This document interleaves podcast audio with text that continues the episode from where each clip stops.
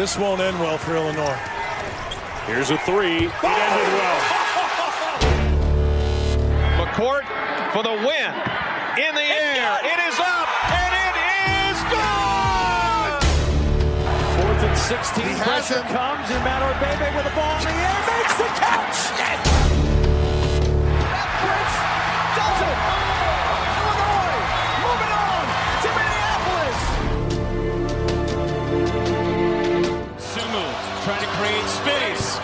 Shot.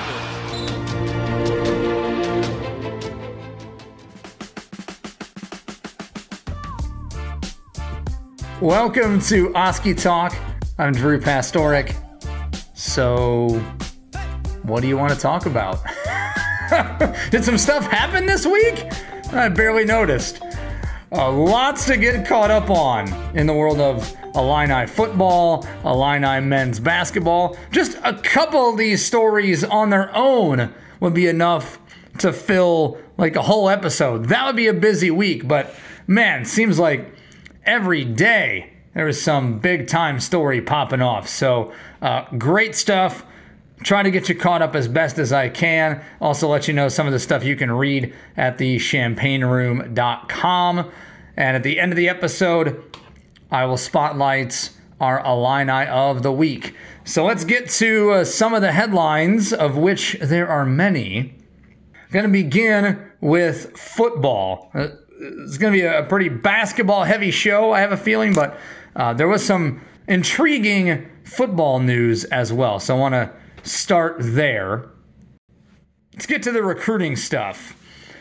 Last week I mentioned this. You know, Illinois had a trio of transfers.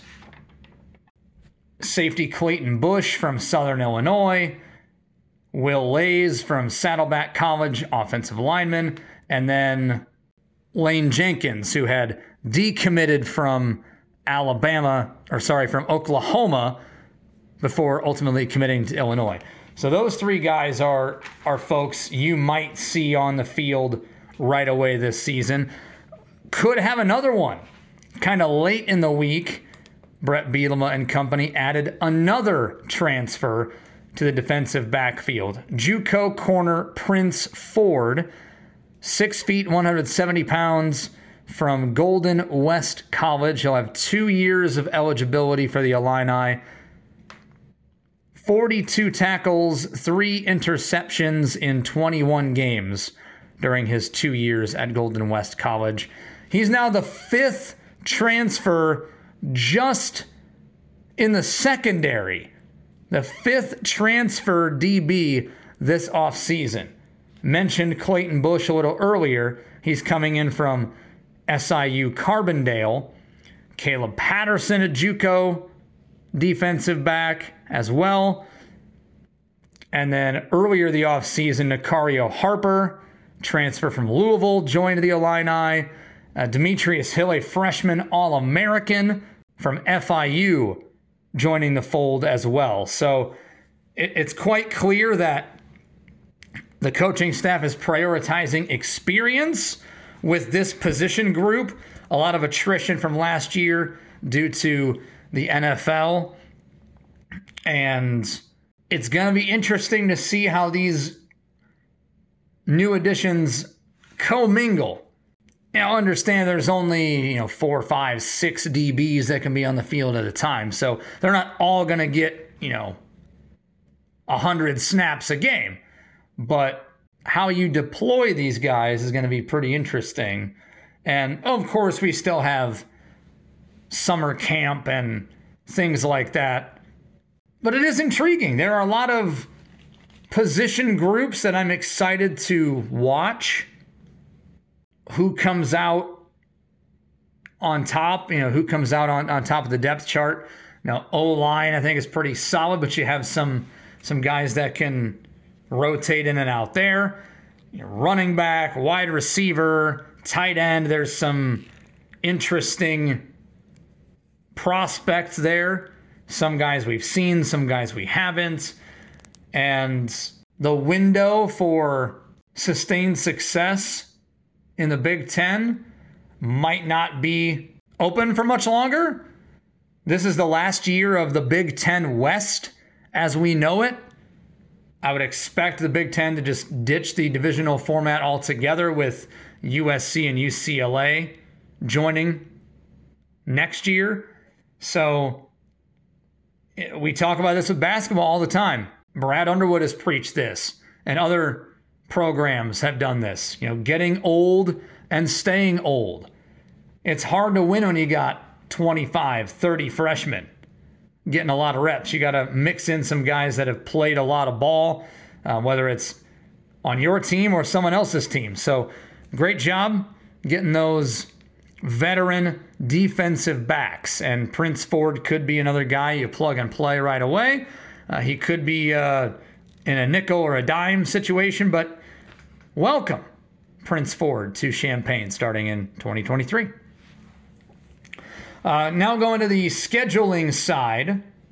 We obviously know who the 12 opponents are going to be, but we started to find out a little bit more about when Illinois will play these teams and on which platform to view them. Three game times were confirmed earlier this week. The season opener against Toledo, that is a prime time game, Saturday, September 2nd, 6:30 p.m. Central Time on Big 10 Network.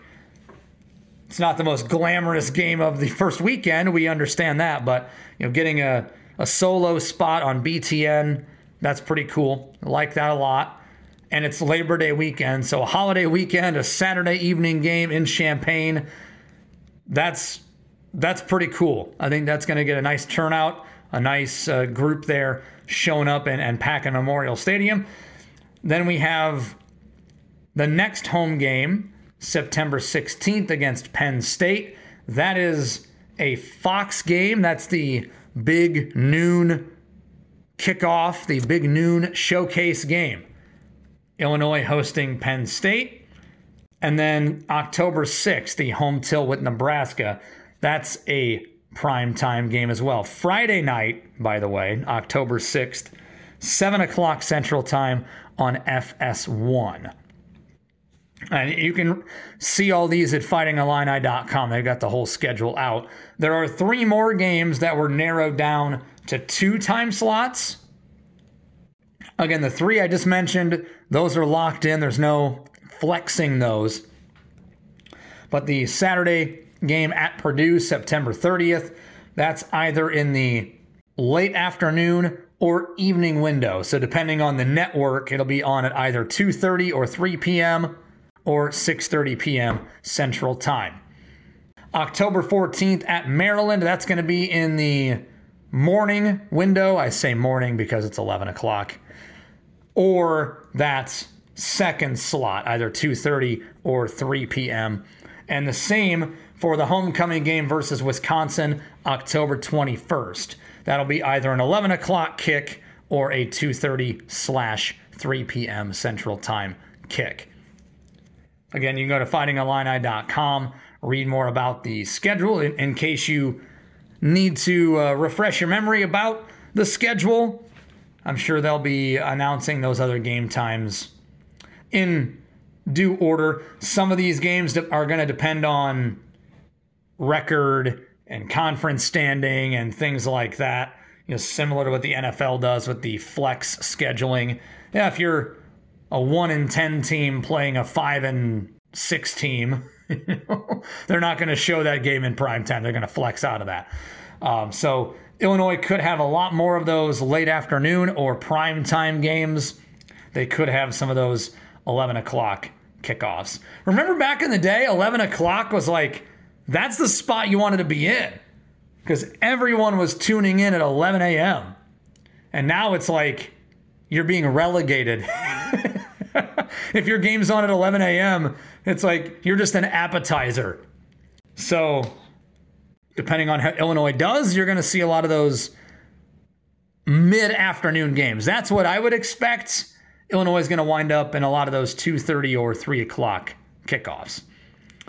Uh, and I mentioned this last week. Enthusiasm is pretty high amongst the fan base. I try to not get too excited about football. I tried to tamp down the expectations going into last season. And then, boom, they had this awesome 7 and 1 start, finished 8 and 5. It's palpable, man. There's buzz in the air amongst Illini Nation. They are excited, and I think a lot of fans are expecting good things. One of those fans happens to be our own Mahir Shivan at the Champaign Room. He's building the hype already. Uh, I would recommend you, you check out his piece at thechampaignroom.com. He is already setting the table for otherworldly excitement or incalculable disappointment. He's already got the first month plus of the season laid out. So that means running the table in the non conference. That means beating Penn State. Yeah. It's bold. It's a bold pick. It's a bold strategy, Cotton. But hey, if you pay attention, if you follow us on Twitter, you know what our slogan is. You got to stay for the inevitable heartbreak. So Mahir's already preparing you for that. He said, We're going to go 5 and 0. So when they're 2 and 3, you can go, Oh, God, this jackass doesn't know anything. Why do we trust these people with anything? But uh, yeah, I said it before. I'll say it again. I'm pumped. I am very, very excited. I'm optimistic. This coaching staff is very credible. They know what they're doing. They've brought in player after player after player that fits what they want to do. And that is so important. So uh, I don't try to get too caught up in the projections, wins and losses, but schedule looks good, roster looks good, and a lot of us at the Champaign Room are feeling good. Uh, to that end, sticking with the scheduling theme, Big Game Boomer, very popular account on Twitter. They've been going through a lot of teams' schedules, posting them on Twitter, and just asking for feedback about how many games Team X is going to win. They did that with Illinois earlier this week, and I was surprised. Color me impressed with Illinois fans not expecting the sky to fall. I saw a lot of 10 and 2, a lot of 11 and 1. Some Illini fans were even brazen enough to say 15 and 0. I appreciate the enthusiasm. I admire your gusto. I'm not that optimistic. I'm not going crazy. I think 8 and 4 like last year, I think 8 and 4 is a realistic target. Baseline expectation now ought to be 6 and 6. Just from what we've seen the past couple years, from what Brett Bielema has accomplished, what the coaching staff's been able to do on a development side, 6 and 6 bare minimum, you need to expect that. But I think 8 and 4 is fair.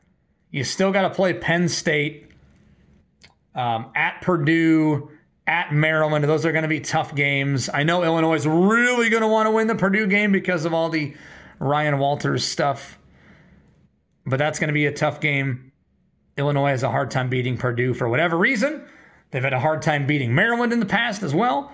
And Wisconsin's no slouch. Illinois gets them at home and obviously have one of the more memorable games in Illini history, authored by homecoming versus Wisconsin, but it's going to be difficult.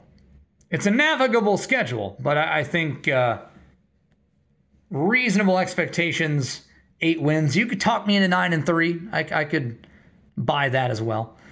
Uh, but Big Game Boomer getting a lot of attention, a lot of feedback on Twitter from Illini fans, and then you had you had Toledo fans as well chiming in saying, you know, the Illini are going to catch an L week one. Look, Toledo's not bad. Toledo's a really solid program. They're no slouch. I am not taking them lightly at all, nor should Illinois. One last football tidbit here. I just I thought this was pretty funny and entertaining. The Cheez It Bowl, which at least at some point in time had a Big Ten affiliation, Uh, the Cheez It Bowl is no longer. It is being rechristened as the Pop Tarts Bowl. You heard me correctly. The Cheez It Bowl is now the Pop Tarts Bowl. Uh, shout out to the Solid Verbal College Football Podcast. They tweeted out an infographic with a visual history of the now Pop Tarts Bowl. Started off as the Blockbuster Bowl. That was from 1990 to 93. It then became the CarQuest Auto Parts Bowl from 94 to 97. Illinois fans will recall the MicronPC.com Bowl from 1998 to 2000. The Illini famously thumped Virginia 63 21 in that iteration of the bowl game back in 1999. Then it became the Visit Florida Tangerine Bowl for 2001. It was then the Mazda Tangerine Bowl in 2002 and 2003. Turned into the Champs Sports Bowl from 2004 to 2011. The Russell Athletic Bowl from 2012 to 16. Before the Cheez It Bowl, it was the Camping World Bowl. Fittingly enough, they play it at Camping World Stadium. 2017 to 2019. And then the Cheez It Bowl from 2020 to 2022. So now it's the Pop Tarts Bowl. And I saw a lot of discourse on social media about what's your favorite kind of Pop Tart? And I thought I would posit that question to you, the listener of this fine program, as well. My wife is a big fan of the brown sugar cinnamon Pop Tarts, specifically with butter on them. I had never really done that before, but I gotta tell you, it is, it's a game changer. And now every time I think of butter on a Pop Tart, I think of Family Guy, Peter Griffin. Know, have you ever had butter on a Pop Tart? it's so freaking good. And it really is. So I, I don't think my wife started that because of Family Guy. I don't think that's uh, in her wheelhouse. I don't think she's a, a Peter Griffin fan necessarily, but she does put butter on her Pop Tarts, and they are freaking good. Uh, so, big fan in the Pastoric household of the brown sugar cinnamon variety. I like strawberry. I don't even know if they have raspberry Pop Tarts anymore. I, I, was a big fan of the raspberry ones too. Um, not crazy about the unfrosted Pop Tarts, I'm not going to lie. Some people are traditionalists with the unfrosted. Just too dry. Not really into that. Um, but yeah, they've got like cookies and cream Pop Tarts and all sorts of wild stuff now. So if you just give me strawberry or cherry, I'm good. I could do the uh, brown sugar cinnamon as well. One of my roommates in college was big into the s'mores Pop Tarts, not toasted. He was very adamant, even though they were s'mores Pop Tarts, to not toast them. Um, so those were pretty good from my recollection back in the day. Ate a lot more Pop Tarts in college. I think most of us probably ate more Pop Tarts in college than we do now. But we do have the giant, like, you know, 24 count box of the, the brown sugar cinnamon ones hanging out in the pantry or Lazy Susan somewhere. But uh, anyway, just thought that was kind of fun. I want to see if they're going to dump, like instead of Gatorade, they're to dump a big thing of Pop Tarts. like the Duke's Mayo Bowl, they bathe the coach in the mayonnaise. It could be a little more painful dumping the uh, the Pop Tarts. You might need to wear a helmet for that, but uh, I'm intrigued by the game just to see if that happens. And what kind of Pop Tarts swag do the players get? Do they get like a tote bag? Do they get a lifetime supply of Pop Tarts? Do they get some kind of NIL package from Pop Tarts? The world may never know. All right, now that I spent 20 minutes on the non basketball stuff when I said it was going to be a basketball show, let's talk about basketball, shall we? Uh, a lot of big, big news. And we suspected this was going to happen. I mentioned last week that the deadline for the NBA draft decisions was May 31st. So there were, you know, a couple of days left before that deadline. We now know a lot more than we knew prior to Wednesday. So before I get into that, just wanted to give a scheduling update here. Illinois will be hosting Oakland November 10th as part of the upcoming men's basketball season. So November 10th at, sorry, Dad, it's Assembly Hall. It's not State Farm Center. Uh, Champaign. They'll be hosting uh, Oakland. Uh, Golden Grizzlies out of the Horizon League, 13 and 19 last season, 9 and 11 in their conference. You may remember Kendrick Nunn transferred to Oakland following his days at Illinois. So there is a little bit of a connection there. But that should be one of those games for Illinois you'd expect them to win pretty comfortably. Oakland's got a little bit of success historically. Their head coach, Greg Kampe's been there, I think, 40 years. I think he's the longest tenured head coach in college basketball. Been there for 40 years. But again, that's a game Illinois should win comfortably early in the season.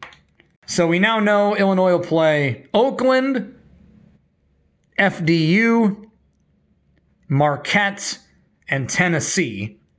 I'm assuming Missouri makes its way onto the schedule as well for bragging rights. So that would be five non conference games. You'll probably see five or six more before we do the, the Big Ten stuff.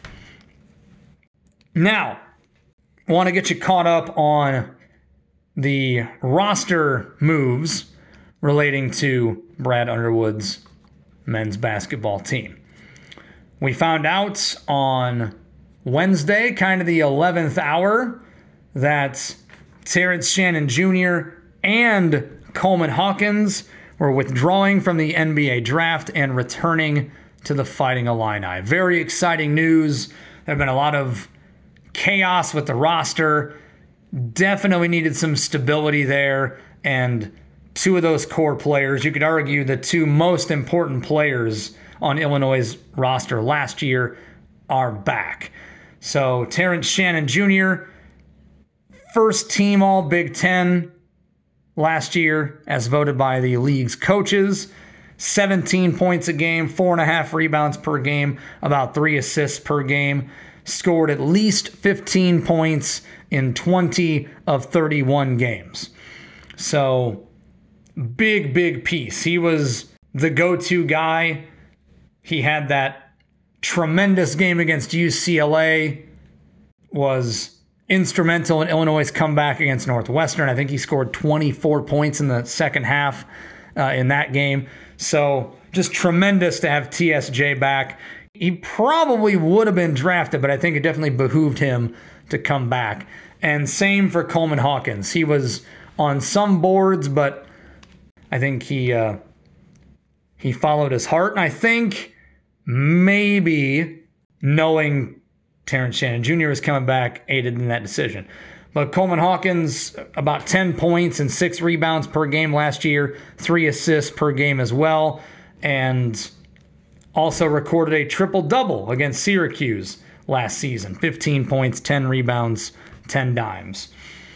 Again, very instrumental to Illinois' success last year. You can say it wasn't successful if you want to. I say you make the NCAA tournament, you finish in the upper half of the Big Ten. That's a successful season. So I'll just I'll leave it there. um, glad to have them back. And then some other dominoes started to fall. Most notably, RayJ Dennis. I know Illinois fans were maybe expecting isn't the right word, but they were certainly hopeful that RayJ Dennis was going to link up with the Fighting Illini as well. He committed to Baylor.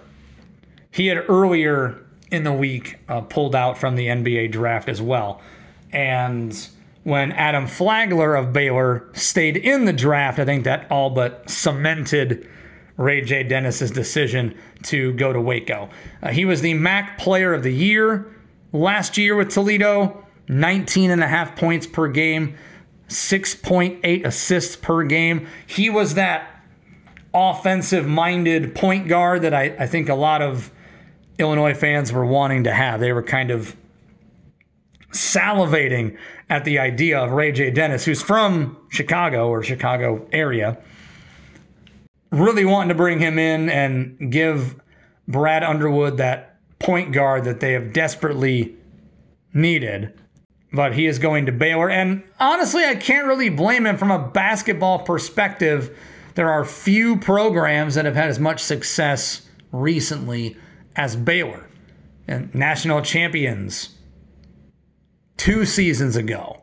Then you had Kansas, then you had UConn. So Scott Drew's got that thing cooking. He's getting a ton of recruits. Whatever he's doing, it's working. So I, I, don't discredit RayJ Dennis for, for going to Baylor at all. I think that's uh, basketball wise not a bad decision. I think he would have been fine at Illinois, but then you see Shannon coming back, Hawkins coming back, the other transfers that joined the program, and maybe he's not that number one guy. Maybe he's, you know, option three or four. And, you know, if I got one year left and I've got designs on maybe going to the NBA, I want to put up as as many numbers as possible. So RayJ Dennis on his way to Waco and the Baylor Bears. That does not mean Illinois was done shopping for point guards, however, former Temple and Iowa State guard Jeremiah Williams transferred to Illinois earlier this week. He is a Chicago native as well, a Simeon product. Uh, you always associate Simeon with winning, so anyone who played at Simeon, you assume is you know pretty damn good. Spent last season at Iowa State Illinois was pursuing him last year in the portal before he ultimately chose to go to uh, TJ Otzelberger's Cyclones, but he tore his Achilles tendon in October. He did not play, he missed the entire season.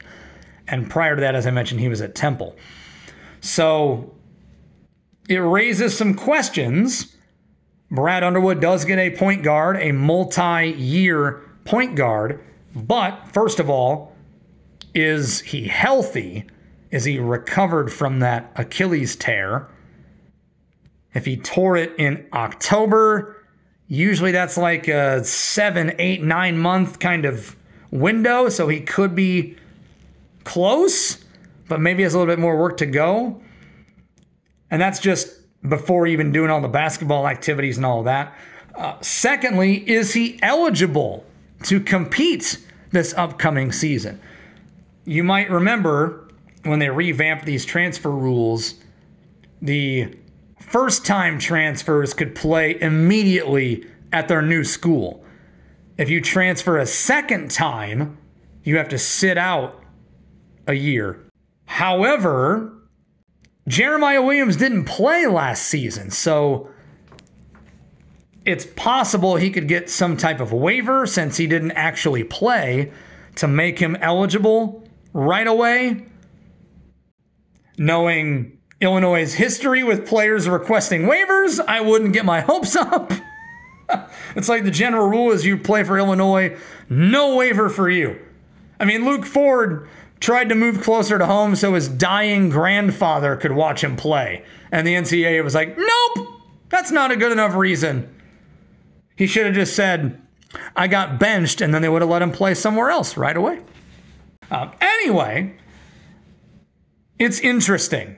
It might not be the guy that fans were searching for or hoping for. It's a good pickup. Doesn't have the the super sexy stats, but I think you want guys that fit more so than guys that just put up gaudy numbers. I'll take a guy if he's scoring 30 points a game. I'll take him. not saying don't go after him, but if you look at what Illinois has right now, what they brought into the portal, who they have returning, I'm not sure if it's something they really need at this point in time. I think this roster is built more to compete without a top guard, a number one true point guard, than last year's team was. I think this year you can make it work with what you have. Um, so Jeremiah Williams does commit to Illinois. We won't really know on his playing status for a while. My guess is he's going to apply for the waiver. NCAA will deny the waiver because they're jerks, and then we'll see him in the 24 25 season. He still has two years of eligibility left because of the uh, the COVID year. So we'll see what happens, but you can read more on that commitment from Jeremiah Williams at thechampaignroom.com as well. If we look at the roster, there's still time to make a late addition. My guess is it would be a prep guy at this point. I I don't know if they have room for another veteran transfer, but let's take a look at who we know is on board for this season. So we'll put Williams to the side for right now. You've got Terrence Shannon, Coleman Hawkins, Luke Goode, Dain Dainja, Sencire Harris, Ty Rodgers, and then uh, Niccolo Moretti. Those were players that were on the roster last year that are back. You bring in two incoming freshmen, Monty Hansberry and Dra Gibbs Lawhorn. Hansberry's in the front court. DGL is a combo guard, could be the future point guard. And then you have the the transfers. Justin Harmon, Chicago native. That roster looks a lot better than it did. And if you look at the Big Ten, there were a lot of marquee names in the Big Ten that decided to return. Zach Edey's probably the biggest name, figuratively and literally. It's just crazy that guys like Zach Edey now almost don't have a place in the NBA. It's crazy. Uh, you know, Kofi Cockburn, same thing. Kofi Cockburn, if this was 2003 and not 2023, Kofi Cockburn would have been a top five NBA draft pick. Hell, Zach Edey might have been a top five draft pick 20 years ago. And now it's like, eh, we need you to run the floor, Skip. we need you to be able to jump and stretch the floor and just things that, you know, traditional big men don't normally do. Um, I watch Pardon the Interruption a lot, and I don't have the exact quote. I'm paraphrasing basically they were saying that Zach Edey is a player fit for a league that doesn't exist anymore. Like he's 7'4, he's 300 pounds, reigning player of the year, and NBA teams are like, eh, not feeling it. I think his his draft board, his draft grade was like in the 50s. Come back to school, wash that taste of FDU out of your mouth and see what Purdue's able to accomplish. I think all five of their starters are coming back. So they're going to be pretty good again. Will they be as dominant as they were last year? I don't know, but they're going to be pretty good once again. Uh, Cliff uh, Omoruyi returning to Rutgers as well. AJ Hoggard coming back to Michigan State. Boo Buie returning to Northwestern. Uh, coming back to Nebraska. That's fun. Tominaga's a fun player. He looks like he's nine years old. he just look he looks like he's dressed as a basketball player for Halloween. But you know what? He's entertaining. He made Nebraska basketball Nebraska ball fun to watch when it otherwise wasn't. So I'm glad he's coming back. College basketball is better for having a kid like Tominaga there. He wasn't going to get drafted. Let him get some exposure. Let him play another year at college and see what happens. Uh, Boo Buie kind of surprised me. I thought he was going to leave. Um, but a lot of, I think NIL, not just the transfer portal, but I think NIL has helped this. I think it's helped kids to some degree stay in school, sharpen their skill set, get better. You're able to make some money. Your value in your community is higher than it would be if you went to some random NBA team. You know, Tominaga, he's going to have as much NIL money as he wants at Nebraska. If he goes to, you know, the Toronto Raptors or the Charlotte Hornets or somewhere, he's just a guy. So I think NIL has really helped make that decision easier. It's tilted the scales towards college a little bit, in my opinion, with some of these guys that maybe felt they didn't have a choice but to go pro three, four, or five years ago. Now they can stay in school and play with their friends, you know, stay with their teammates and just enjoy being college kids, still get rewarded for their efforts, you know, with the NIL and all that stuff. Um, and make their teams better, make their conferences better, and make college basketball better. I like it. Is there a is there a place I, I don't live in Champaign or near Champaign? Is there a place that does like jazz lessons or something? There's got to be some like blue note type of bar. There's to be some type of place or some music school. You're telling me you couldn't get Coleman Hawkins, the namesake of a jazz musician, to promote that? Come on. Easy money.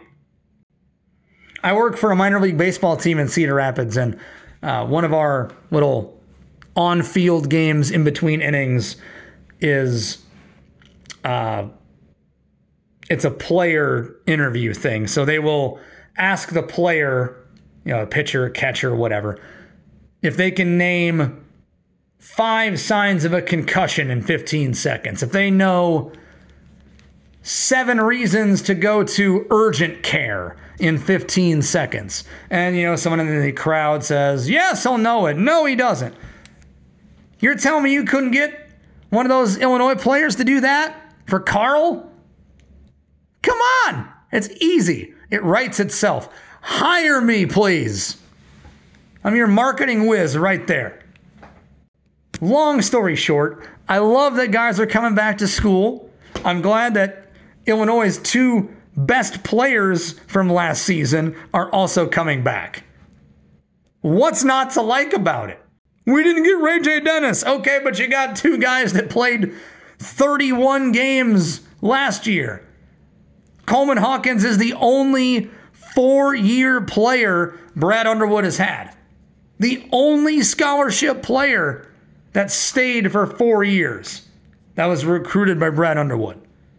It kind of makes Brad Underwood look bad, but it's also a cool thing. We want to see more of that, right? All you old heads that are like, kids aren't loyal, kids don't stay in school. Ah!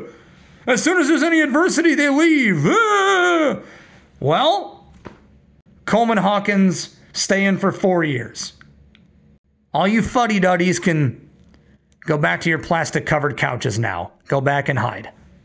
Turn on some Andy Griffith reruns or something. All right, before I end the show today, it is time to recognize the Illini of the week. And really, it was a no brainer. Got to give it up to a pair of Illinois men's golfers Adrian Dumont de Chassart and Tommy Kuhl, both being recognized as first team All Americans. Only 11 golfers honored as first teamers, and Illinois is the only program with two selections on that team. So, gotta give massive congratulations to them. Um, Illinois did compete in the NCAA championships in Scottsdale, Arizona last week. Just missed out on competing for a national championship. They fell 3 2 to Florida State in match play at the men's golf championships. Entered the week as the number three seed, did have the lead after 54 holes of stroke play. Ultimately, the team finished tied for second, wound up with the three seed in match play. after losing a tiebreaker with the Florida Gators. So, got to play Florida State in the match play on Tuesday. Illinois had a valiant effort, a gallant effort, but did fall short 3 to 2. But those two wins came courtesy of Tommy Kuhl and Adrian Dumont de Chassart. So again, can't say enough good things about them. Storied collegiate careers for both. Each of them were fifth year seniors. They came back after the program had missed out on nationals a season ago. And like I said, both of them honored as first team All Americans by Ping, just the eighth and ninth first team All Americans in Illini history. Dumont de Chassart wrapping up his career as a three time Big Ten Golfer of the Year, was twice a unanimous first team All Big Ten selection, and a three time All American, was a second teamer last season and back in 2021 as well. Led the team with 18 rounds in the 60s, 29 rounds of par or better overall on the season. Tommy Kuhl, a Morton native, so just outside of Peoria, his first time being honored as an All American. He was All Big Ten first team back to back seasons, and he tied Dumont de Chassart for the team high with 29 rounds of par or better, including 15 rounds in the 60s. So, just again, outstanding careers for each of those young men. Uh, they're set to join the pro ranks here very shortly. And it's, again, just a testament to what Mike Small's been able to do. Of the Illini's All Americans historically, all but one of them has been under the tutelage of Mike Small. Steve Stricker was the other. Steve Stricker have a pretty damn good career. Uh, he was a two time All American in 88 and 89. But everybody else that's claimed that honor was while Mike Small was Illinois men's golf head coach. So it might not have ended, the season might not have ended the way a lot of fans hoped. I said this last week. I'm not a golf guy by any means. I'm not a golf aficionado. I don't really follow the sport, but anytime you've got skin in the game, anytime uh, you've got um, you know someone from your hometown or someone from the team you root for, you know you're going to pay close attention. You're going to wish them all the best. And uh, Illinois fell short in the national championships, but certainly not any fault of uh, Dumont de uh, and Tommy Kuhl. So, got to give them much, much respect. They are the Illini of the week. Congrats to them. And all the best moving forward, of course, as they venture into the professional ranks. That's going to do it for Oskee Talk this week. Thank you so much for listening. Of course, you can listen to past episodes at thechampaignroom.com and make sure you follow the Champaign Room as well on social media Facebook, Twitter, Instagram. I've said this last week too, but uh, with basketball, I know we're going to get some schedule announcements here, kind of getting closer and closer to finding all that out. Lots of football stuff in the windshield as well. The spring sports are in the rearview mirror now, with the exception of track and field. National, uh, the national competition starts uh, towards the middle of this week, so we'll definitely be keeping tabs on that, updating you as they go. And we'll have much more Illini news and notes in the days to come. Thanks for listening. Until next time, I'm Drew Pastoric, ILL.